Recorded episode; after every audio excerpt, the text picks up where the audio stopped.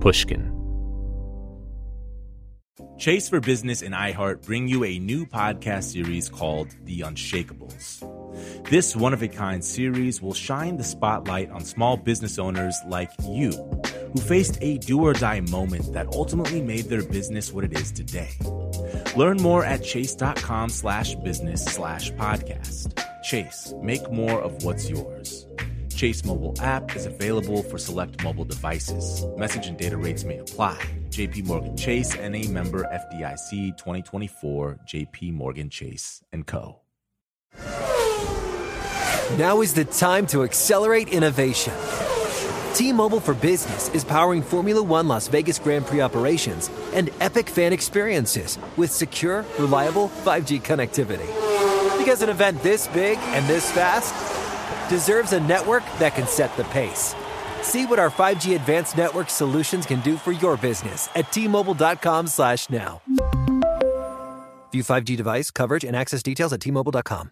Welcome back to Dealing Together. First caller? I bought three sweaters to get the fourth free. Oh, you got fleeced. Next caller? I traded my old Samsung at AT&T for a new Samsung Galaxy S24 Plus and shows my plan. That's not a bad deal. It is not. Our best smartphone deals. Your choice of plan. Learn how to get the new Samsung Galaxy S24 Plus with Galaxy AI on us with eligible trade-in. AT&T. Connecting changes everything. Offers vary by device. Subject to change. S24 plus 256 gigabyte offer available for a limited time. Terms and restrictions apply. See att.com slash Samsung for details.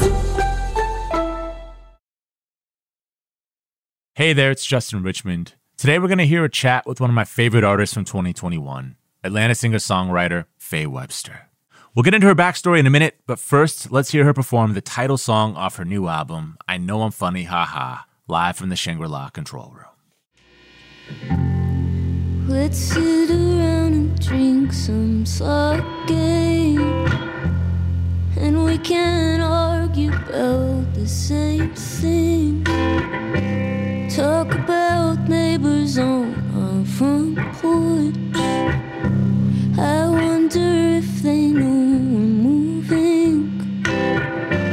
Hope they don't know my landlord personally.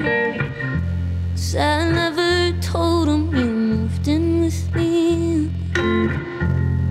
But fuck him, he kept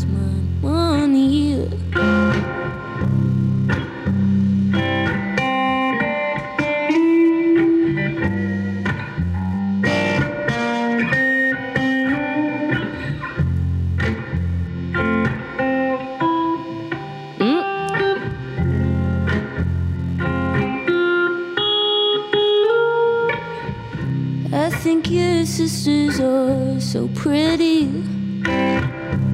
Got drunk and they forgot they met me. I made her laugh one time at dinner. She said I'm funny, and then I thanked her.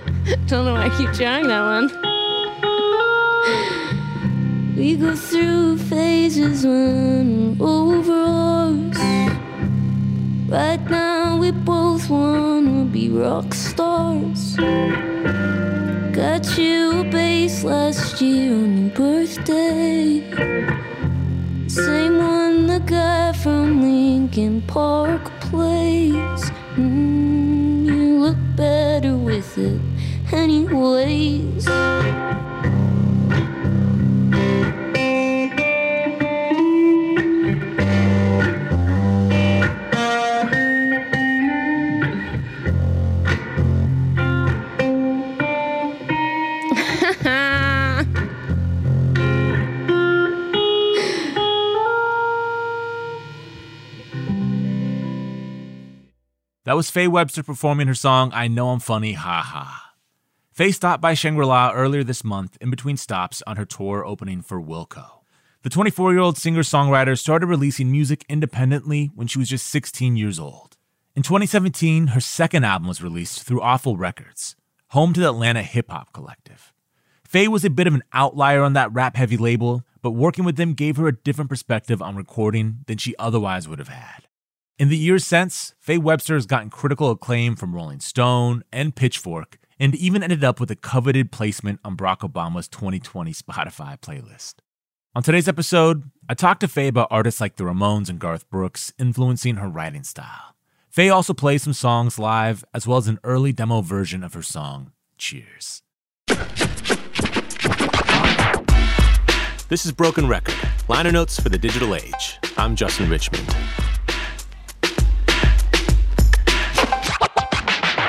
Here's my conversation with Faye Webster. How long you been on tour already? Like for this tour? Only like two weeks. It's kind of short, this stretch. But we had just got off tour from a month long tour. Before this? Yeah, Okay. on the East Coast. Was that your first tour back? It was. How was that getting back at it? It was fun. I feel like the first like three shows were like weird, but after the like fourth show, I was like, oh, this is completely like I understand because like the past year I've just been like sitting at home, so it's just like I forgot like how stressful of a hustle touring is, but it's also like such a normal thing to me at this point. Nice. So I think it just took a second to get back into the groove. Did you enjoy just staying at home for like a year, year and a half? Yeah, I left it. Yeah. I did because when I'm not touring, I'm just like, that's what I'm doing anyways. It's very normal to me. when did you first start touring? I think my first tour was 2017. 2017. So how old were you? I was born in 97. Right. So mm. 20. 20? Ish. You know, I think there. that sounds about right because my first tour I wasn't old enough to drink. and then I went to Europe and I could drink there because the drinking age is lower. I remember getting like really drunk in Europe on my first tour and I like left my guitar in like some crazy city that I could not get back to. um, I think I was in Glasgow. That is a crazy city. And then I, I think I went back to London or something. Without and your I was guitar? like, damn, I was hungover as fuck and I left my guitar in Glasgow. That sucks. Any other good tour stories? Probably. My concept of time is so messed up Yeah. when I'm touring, and I feel like I don't think of things until it's like, oh, yeah. Like, I remember that. And it's like, when was that? Where was that? But I don't know. I have no idea. It's funny because I feel like for most people who don't like just go on tour, most people felt like the last year kind of warped time for them. Like they had no way to like kind of measure or count time.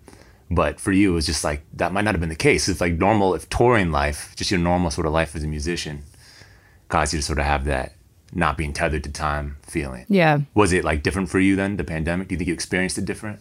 I guess so. I feel like it's so different per person, anyways, you know? But I feel like over the pandemic, time like flew by somehow. But also, like, it was nice because it was just like in the moment.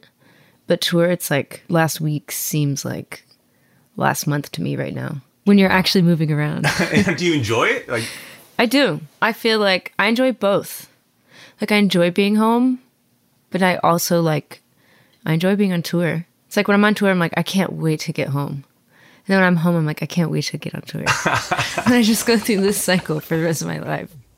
when you were younger, did you want to be a professional musician? Like go out, like tour, make a living touring and making records or Not really. I mean, I wanted to make music, and then it was like it wasn't until like senior year of high school when there was actually pressure, and it was like, hey, what do you want to do when you grow up? And like that moment of just like applying to colleges and stuff, I was like, I guess this is the only thing I know how to do. But I wasn't like, oh, I can't wait to be a touring musician and like putting out records. It was just like I play music. That's all I know what to do right now. right. and I feel like that just like escalated into what it is. And you had already put out a record by that point, right? Your first, your very first record Yeah. you would have put out in, in high school. Yeah, I did. Yeah. What got you started playing music? What got you interested? My brother plays music and he's a few years older than me. So I feel like kind of just like sitting in my room and hearing him through the walls in the house, I was just like, that's kind of cool. What was he playing? Um, he was like a Ramones fan. Yeah. And like whatever like classic rock my dad listened to. I feel like he kind of fell into that. So yeah, he was just like in the basement setting up shitty amps and stuff. shitty microphones and just like playing music. Playing Blitzkrieg Bop. Yeah. was it? And this was in Atlanta. Yes. Cool. When do you start discovering like the larger music scene in Atlanta? Like when does when does that happen? Not till like high school, I was playing open mics all the time because it was the only chance I had to play songs not in my bedroom. And I think that's when I like, started to meet people and be like, there's music that exists that's not what my parents are listening to. That's not what my brother is listening to. Like, that's crazy. I feel like it wasn't until like high school that I figured that out. Wow. And were Yeah. you writing at that time? Like were you like the songs you were playing at the open mics? Yeah. I mean, they sucked. but I was, yeah, I was writing songs. What got you writing? I don't know. I feel like when I learned guitar, I was just playing covers over and over. And like even going to guitar lessons, I would just print out lyrics and they would just like write the chord above the lyric, like when it's time to change to the chord. And I feel like, I mean, I had like 10 binders full of these lessons. So I feel like I was just like, maybe I should try to write my own songs to where they can't do this to my songs. Like they can't tell me what to play when, you know? Would you take those into your teacher or would you just would you just quit lessons and like Oh, eventually I switched teachers and I started off with like a guitar teacher and then I went to like, oh, maybe I'll try a songwriting teacher. And I would just like play songs, just kind of terrifying because they wrote good songs and I didn't. feel like I didn't even think about it being like, I, I want to write my own songs. I think I just like started doing it. From all those guitar lessons that I first took, where they just wrote the chords above the lyrics, I feel like that's kind of when I like I would eventually choose to change the key of songs just to like play those chords. Are th- those are the chords like if you sit down the guitar you just start playing those Mo- more often than not. Slick, yes. I don't even know what they are. And I truly cannot tell you. and are there any uh, songs that you've written using like those exactly those chords? Uh, yeah, a lot. Anything you can play? Um, do you want me to play a song? sure.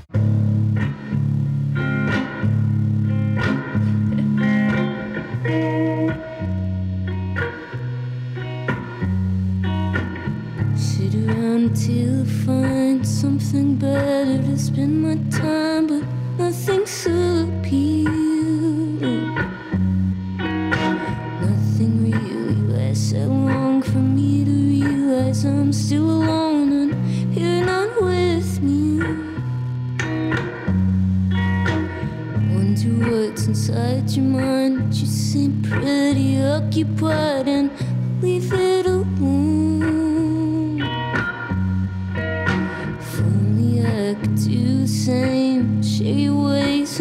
change the name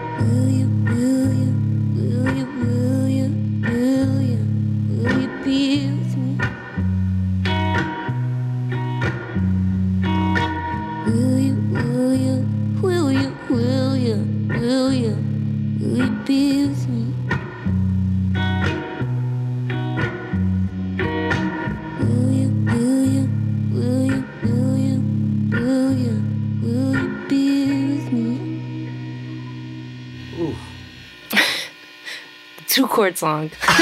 it's different. nice. Fucking love that, man.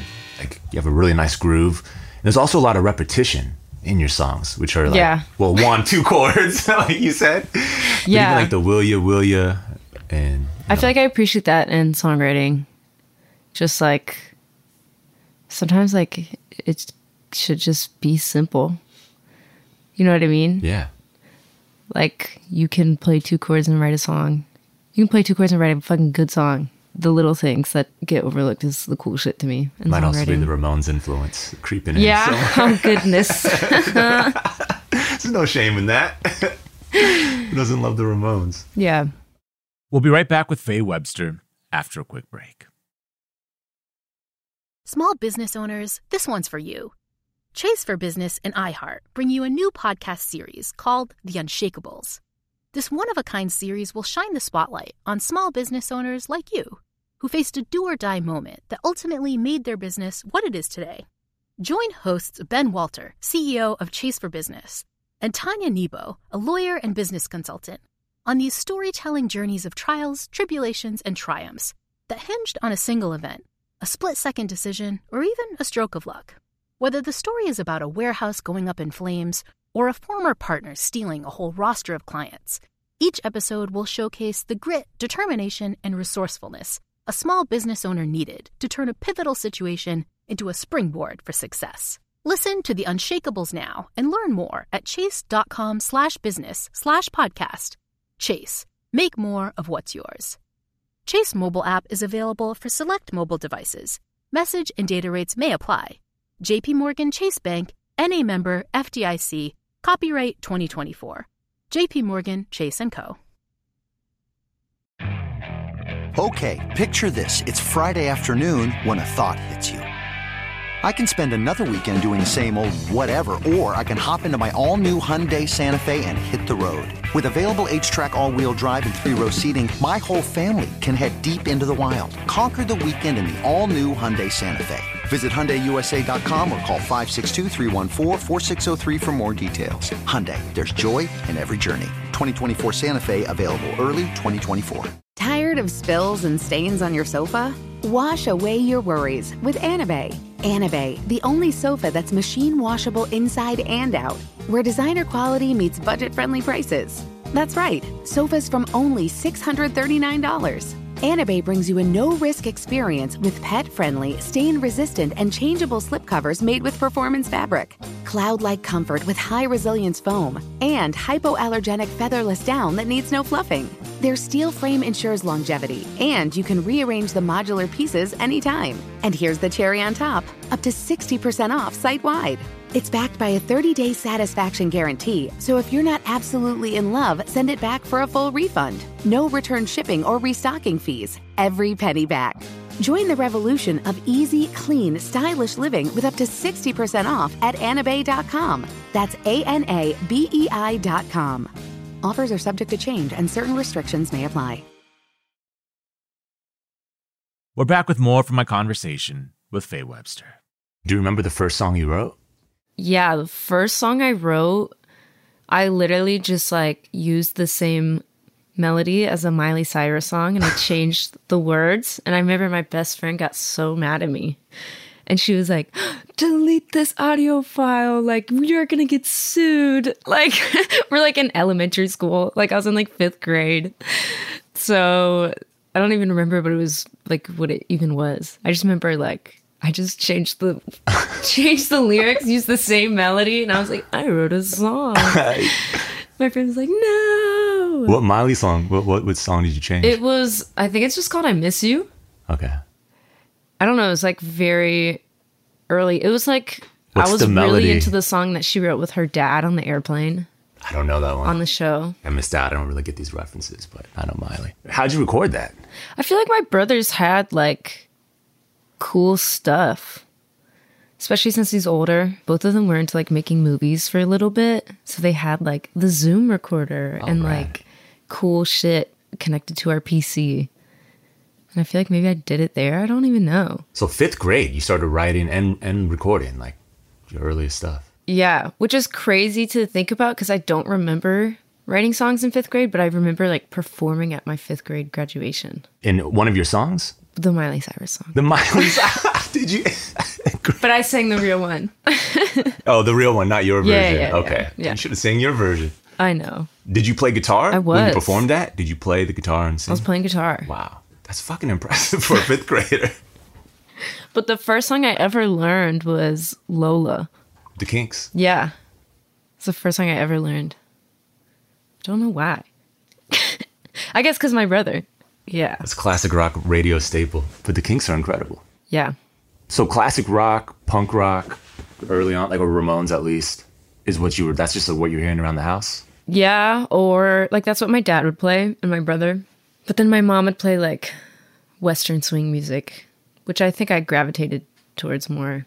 Like Texas Playboys and Yeah. Like Asleep at the Wheel was one of our favorite bands growing up. Wow. Alison Krauss, Garth Brooks, shit like that. Alison Krauss. That's a really I don't know. That's that's pretty evolved taste. I feel like. You think so? Yeah. I, I feel like it makes so much sense. And that's interesting you say that because I've said that to people before and they're like, really? Well, my mom is from Texas and like grew up listening to like soft country like that. I feel like I think she just put me on before she put on all y'all. Man, so what was it about Alison Krauss that drew you in? Definitely her voice. I was like, this is crazy. like it truly sounds unreal. Like a CGI Vocaloid. It's just like too perfect all the time. It's heavenly. But I also like that she played the violin. Yeah. I like tried to take violin lessons a bunch and I just sucked. I was so bad at it. I was like, I can't do this. But it's also like, I mean, growing up, I would only hear male artists. So I feel like finally, when my mom started playing me Alison Krauss, I was like, oh, like girls can do this too. Yeah. Yeah. like, that's fucking sick. She was very inspirational for me. And I gotta say, if you're only hearing male artists, especially if it's like the Ramones and like Zeppelin, you know, like your usual, like her voice would really cut through the noise. Truly. I'm not super familiar with Atlanta. When I think of Atlanta, I think really great R&B, really great hip hop. You know, like I guess there's rock and roll bands around. Like I don't really, you know, but I don't really think of it like that way. Um, Yeah. Was that like were you plugged into that stuff growing up? Was were you hearing that? I mean, born in '97, like Yeah. everything's hitting at that. Point, I like right? Atlanta because it's just like there's everything. It's like what do you want and then you can find that there. You can go see like a garage rock band and you can also go see like sick ass rap and R&B artists and you can also go see like singer songwriters at like a weird open mic. I don't know. It's like I really appreciate that about Atlanta. So once you got to high school, you started finding your own music. What were you finding? I feel like I was that's when I was finding like folk music or like folk rock music. I was listening to Dawes's record Nothing Is Wrong a lot in high school. That was one of my favorite records in high school. How did you end up recording your first record in high school? My friend had moved to Nashville, so I was just like going there a lot. And it was just like it was really my dad that was like you're you're playing these open mics all the time and then you have like nothing to give to people. I'm like, okay. like, do they even want something? Like, I didn't even know. But I had these songs, and it was just like, I knew so many people in Nashville that made music. And how'd you know people there? Because my friend moved there that I met also in like the open mic stuff. When she moved, I would just like go visit her and like sing with her and like play music with her. It's recorded really well. it was it- just like in a house. I recorded both my first two records in just like bedrooms. you had an engineer, obviously, and all that, right? Yeah, because it's recorded. It makes sense that it's for the Yeah. Nashville. I haven't listened to it in so long. For real? so it's good to know. Do you play anything off of that record still? No, I barely play stuff off my self-titled record. Do you feel a connection to any of the songs anymore? Definitely not my first record. I there's some songs on my self-titled that I'm like, this still represents me in some way. Like at one point, it did really well, and it doesn't anymore. But I still like. There's moments where I'm like, I enjoy playing this song because it makes me feel like I just started playing music again. My self-titled was when I was just like, oh, I'm taking this seriously now. How do you get from that self-titled, or from the first record to the self-titled, which was like, it's pretty experimental for like Yeah. however old you might have been at the time. Yeah. I don't know. I feel like the first one is like very Nashville esque. And then when I realized that I don't like Nashville, like I was just spending more time back home in Atlanta and like my brothers moved to Athens, so I was spending a lot of time in Athens. And just the music scene in Athens is really, really sick. What's that like? Um, it's just like I literally call shit like Athens rock. like I don't know what you call it, but it's like so. I feel like it's it's like specific. Is there like a a band we could listen to or something? Um, well, REM is from Athens. Oh, I didn't realize that. My brother's in a really cool band called Wayuka, but the Wigs are from Athens. I don't know. It's kind of iconic, and I was just like spending a lot of time there, and they had like shows and stuff that I feel like Atlanta didn't really have the same like intimate vibe as Athens did. Because it's a small town. I th- I don't know. I think so, and just like it's also so supportive the way that Atlanta is supportive. So I was spending also a lot of time there, and that's when I was like meeting my brother's friends that make music and like truly experiencing like what it's like to be at a show or like what it's Right. like to like watch somebody record music and that's when i just like clicked with it and i've like made all, all the rest of my records there but i don't know it's really sick How did you get on Awful Records for that second record? Um, I was just a fan. I was literally a fan and was like messaging Ethereal a lot, just like sending my music, and he would like send me his music. Uh, Eat Humans would like sell photo prints at their shows, and I would like buy photos from him and just like became friends. And then I think, like the year I dropped out of college, I was just with them every day because I was just like watching and learning. And then when it got time for me to put out another record, they were just like, like you're already here. you're already here every day. Like, why don't you just like do this with us? And how would you explain that label to people? I feel like maybe not. It's really like- in. It was like a collective.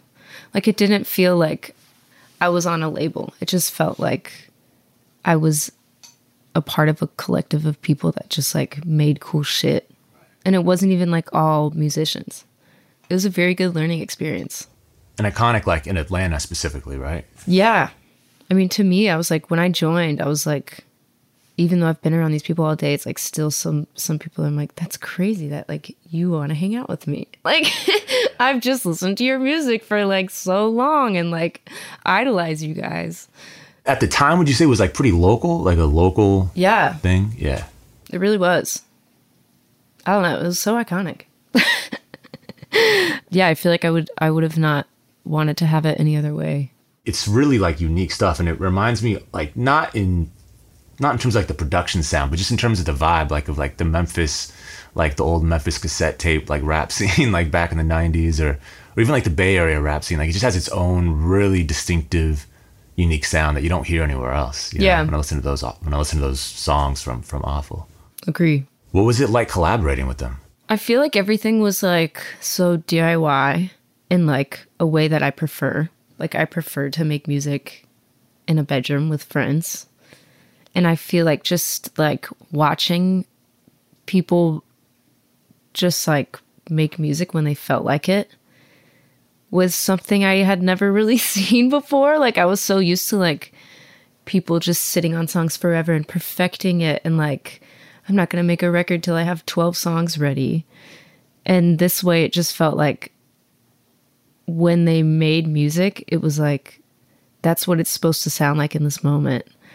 Which is kind of how I like to record to this day because it's like yeah, I just wrote a song and it's like I need to get this off my chest now. So you 'Cause if I record sit right on away. it, yeah, it's like if you sit on it for a month, like you might just like alter it or change it. And I feel like watching Awful record is just like one take, and it's like, mm, sound good to y'all, sound good to me. Like let's put it out tomorrow. And I was like, dang, that's like what people should do more often. And how were you? How would you put them out? We were using SoundCloud a lot. Okay. And were you making physical copies of things at all? No, actually, my self title didn't come out on vinyl until last year. Really? Yeah. So I never had records until AMC. That was like the first time I was like really making records. Oh, that's cool.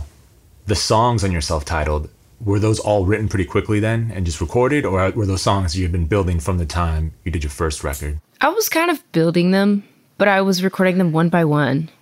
Like I think to make that record it took over a year because I would write a song and then drive to Athens and like play it and record it and then go back home and start over. Wow. You have a very different sound from most things on that label. you Yeah. Like or on the in that collective. Was your music like a weird fit in a way for that or I mean, I never felt like an outcast. Like I felt like that's where I belonged at the time. Yeah. But it was also like, oh yeah, they don't know what to do with me. Like, like that. Like I can't record like a whole band setup in this bedroom. Like I have to like go somewhere else and do this. what is it about the live band that you feel like works for your songwriting and, and your performance style? Like you never got tempted to just like write a song and like just do a quick production in your bedroom? Right. On like on Ableton or something? I don't know how to use Ableton. I literally record all my vocals on GarageBand on all of my records. oh, that's great. Um, but I don't know. I mean, I grew up playing instruments, so it was just like I only knew instruments. Like my I love singing on shit, but it's like I could never make this. Like I can only like build instrument after instrument, I feel like is kind of just all I've known how to do. So you like to like dip into that world, but like then like, yeah. go back to your I'm like, send me a song and I'll sing on it. but I cannot make this unless you teach me how to use Pro Tools. Can you write to someone else's song? Like if someone sends you something and they're like, "Hey, can you?" Or do they usually send you lyrics to like, "Hey, sing this," or will you come up with your own? No, yeah, I'll write my own parts. How different is that for you Then It's very different, but I feel like that was like one of the biggest things I also took out of being on Awful. Is like just because we're in the same room together and you happen to want to make music right now, it's like I'm the only person in the room. So it's like I'm on the song, Right. like just by default. So yeah, I think I just kind of learned and like experimented that way. Cool. Just like when it wasn't me in the spotlight and like somebody wanted to just like lend my voice or something. We'll be right back with my conversation with Faye Webster after a quick break. Small business owners, this one's for you. Chase for Business and iHeart bring you a new podcast series called The Unshakables. This one of a kind series will shine the spotlight on small business owners like you who faced a do or die moment that ultimately made their business what it is today. Join hosts Ben Walter, CEO of Chase for Business, and Tanya Nebo, a lawyer and business consultant, on these storytelling journeys of trials, tribulations, and triumphs that hinged on a single event, a split second decision, or even a stroke of luck. Whether the story is about a warehouse going up in flames or a former partner stealing a whole roster of clients, each episode will showcase the grit, determination, and resourcefulness a small business owner needed to turn a pivotal situation into a springboard for success. Listen to the Unshakables now and learn more at chase.com slash business slash podcast. Chase, make more of what's yours. Chase mobile app is available for select mobile devices. Message and data rates may apply. JP Morgan Chase Bank, NA member FDIC, copyright 2024. JP Morgan Chase & Co. Okay, picture this. It's Friday afternoon when a thought hits you. I can spend another weekend doing the same old whatever, or I can hop into my all new Hyundai Santa Fe and hit the road. With available HTRAC, all wheel drive, and three row seating, my whole family can head deep into the wild. Conquer the weekend in the all new Hyundai Santa Fe. Visit HyundaiUSA.com or call 562-314-4603 for more details. Hyundai, there's joy in every journey. 2024 Santa Fe available early 2024. Tired of spills and stains on your sofa? Wash away your worries with Anabei. Anabei, the only sofa that's machine washable inside and out, where designer quality meets budget friendly prices. That's right, sofas from only $639. Anabei brings you a no risk experience with pet friendly, stain resistant, and changeable slipcovers made with performance fabric, cloud like comfort with high resilience foam, and hypoallergenic featherless down that needs no fluffing. Their steel frame ensures longevity, and you can rearrange the modular pieces anytime. And here's the cherry on top up to 60% off site wide. It's backed by a 30 day satisfaction guarantee, so if you're not absolutely in love, send it back for a full refund. No return shipping or restocking fees. Every penny back. Join the revolution of easy, clean, stylish living with up to 60% off at anabei.com. That's A N A B E I.com. Offers are subject to change and certain restrictions may apply. We're back with more from my conversation with Faye Webster. Did you grow up playing in a band at all? No, I didn't. My brother did, but I did not. You have some members of your band with you today. How long have you been playing with these guys? Pistol and I, are my pedal steel player, we've been playing together for seven years now. That's kind of how I started. like I What feel like I was playing music and then I added him to the band, and then from there on, for the rest of the time, it's just like, who wants to play with me and Pistol? Like who wants to be in our band? How'd you guys meet? I knew I wanted pedal steel because it's just what I grew up listening to. And every time I said, Hey, can you help me find a pedal steel player? It was like 30 people said the same person. There's nobody else. like, like this is the player that you need. That's cool. Most people have a hard time finding like a bass player, like a drum, like a good a drummer, you know. But like, it's a high bar to find like a pedal It steel player. took- it's a yeah, commitment. yeah. it's like we're really gonna do this if I found, you know, once you found someone. But it's like you just have to like wait and really find the people that just like have the chemistry and get you. And I don't have to explain shit. Like, Yeah. you know what I mean? Like just people that help me represent what I'm trying to get across. Do you always play in studio and live, like with like the same Yeah. crew? We always record everything live. That's great. And then I go home and redo vocals at my kitchen on GarageBand. That's so funny. What is it about like a band that helps you write? I think it's more just like I have this song and I've written the song and it's like how can I make the best representation of me in this song if other people are going to hear it? Like I truly want it to be the best representation it could be. So what's the process then? Like, who would you go to first? Like once you have I don't show anybody until we're in the studio. like So I don't share the I don't for- even like share it with our engineer. Wow. Just because I don't want people like plotting on it. Be like, oh, this part, like, mm, this would be so good to play something right here. And I feel like that kind of just like ruin, not ruins it, but like, I feel like in the moment is when it's more like, oh, I just played that and it sounded good. So like, let's just do that again Right. and like record it this time, please. So you want people coming up with their parts like on the spot, not not Truly. preconceived. Like, oh, I could do this, and that's interesting. That doesn't happen a lot anymore. Yeah. Which is, I feel like from the other side of it, like if it wasn't my song and somebody made me come to the studio and record on demand, I would be freaked out. but yeah, it's nice to to be the only one that knows what's about to happen. Right.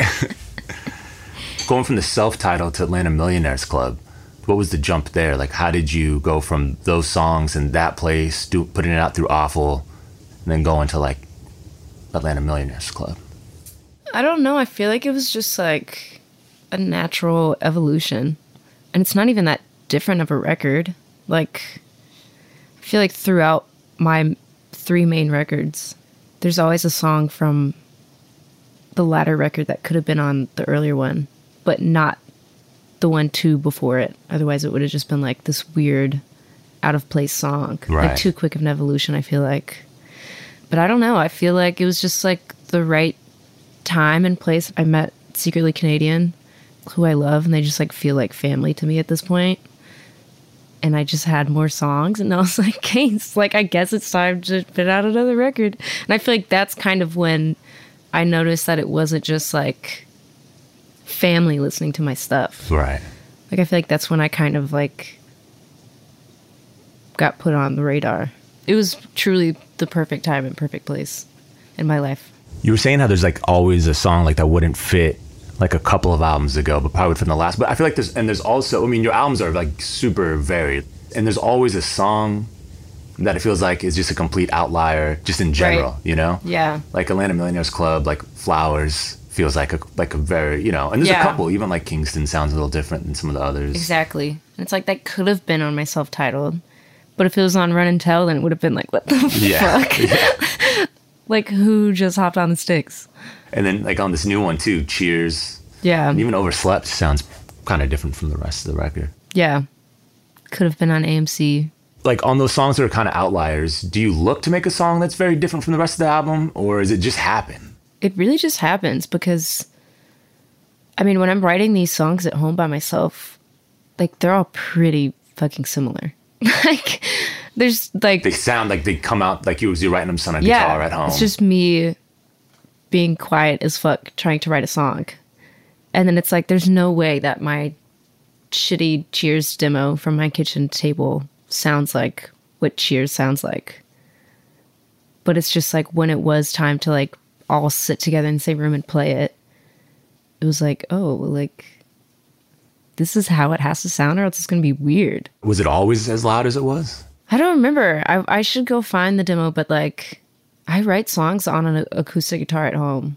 So it's not like I'm like fucking rocking out. But then one, and then once you took it to the band though, like was it like pretty like right away? Did it? It truly was. Really? Yeah. Damn. I feel like that song specifically, uh, like people were scrambling because I started playing it. And it's just like, oh, like it should definitely sound this way, but I don't own any cool shit. So I was just like, people were like pulling pedals out of closets and stuff because I was like, my, my guitar is just like, I just plug straight into my amp all the time. But yeah, it just like ended up like that. Right. No cheers during the pandemic. Oh, here it is. Oh, it's called, oh, it used to be called Cheers to Each Other. And I was like, that's a horrible name. Cheers to each other. This is risky. Kind of is a bad name. It's all right. Oh, it does kind of sound like that.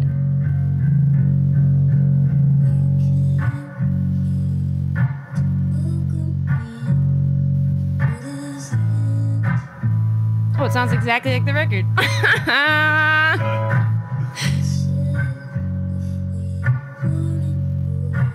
Let me see what the chorus sounds like.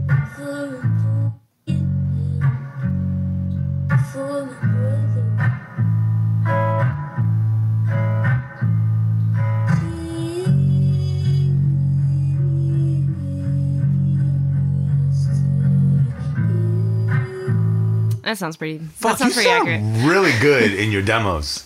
It's just like at my in my bedroom or in my kitchen. fucking great voice. Thank you. That's crazy.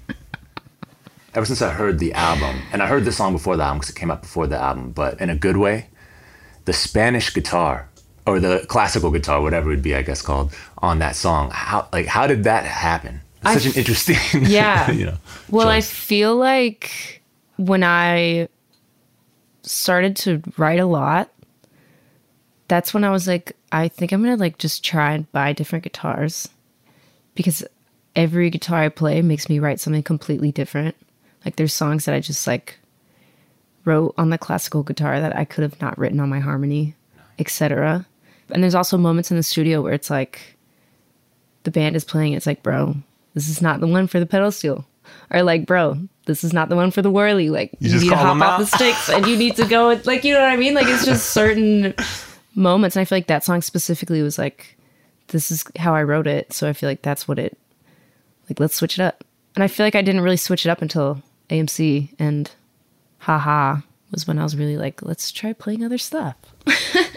So you wrote that song on a classical guitar? Yeah. Really?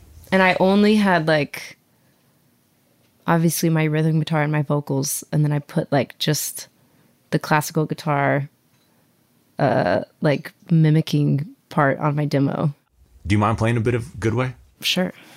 I didn't know that I was capable of being happy right now, but you showed me how. I didn't know that you right in front of me until I looked at.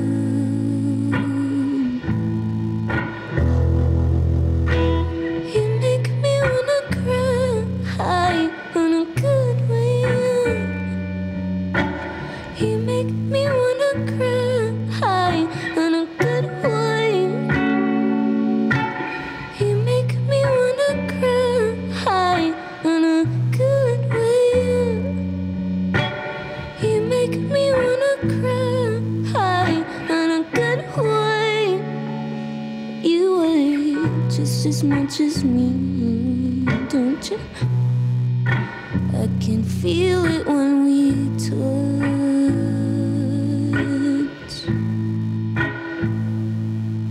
And I know you've been having nightmares lately. And I'm sorry I fall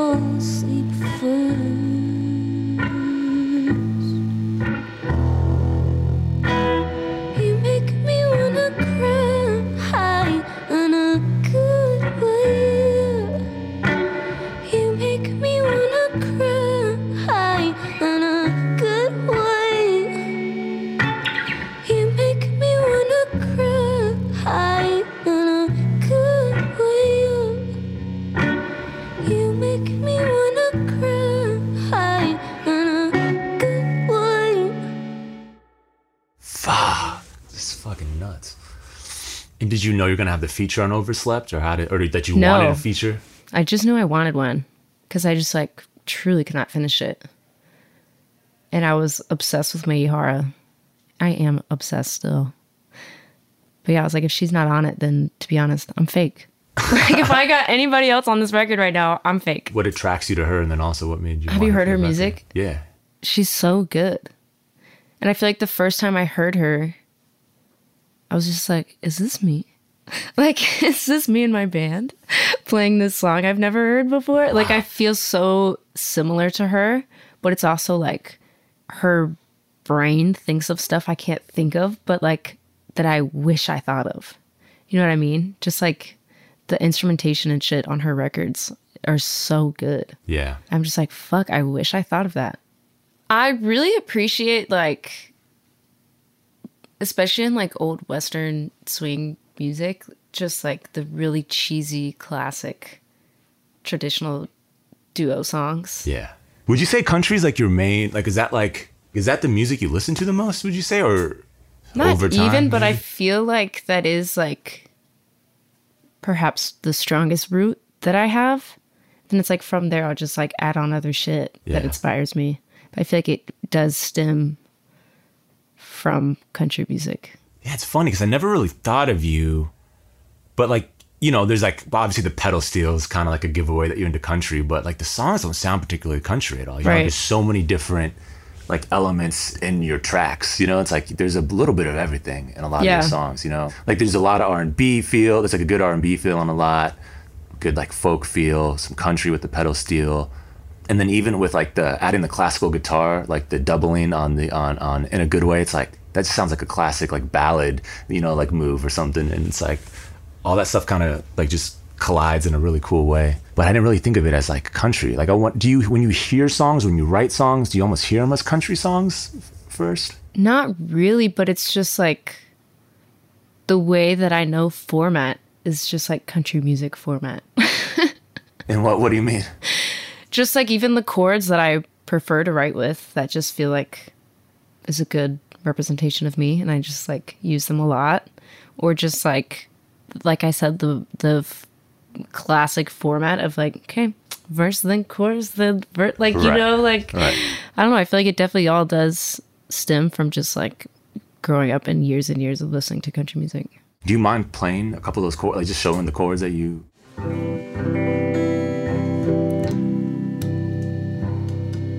Is one of my favorite chords.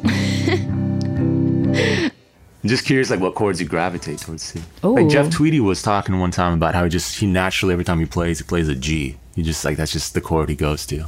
really? Yeah. That's sick. I've definitely enjoyed watching Jeff play guitar every night. Also, the first show we played with him, I was like, "Are you not using in ears?" Do they not? No. Really? He was like, "No. If the, if it's not coming out of a monitor, it doesn't sound like music to me." Holy shit! Isn't that crazy? Have you been hanging with them a lot on tour? I haven't really been an opener in a very long time, so I kind of forgot what it's like.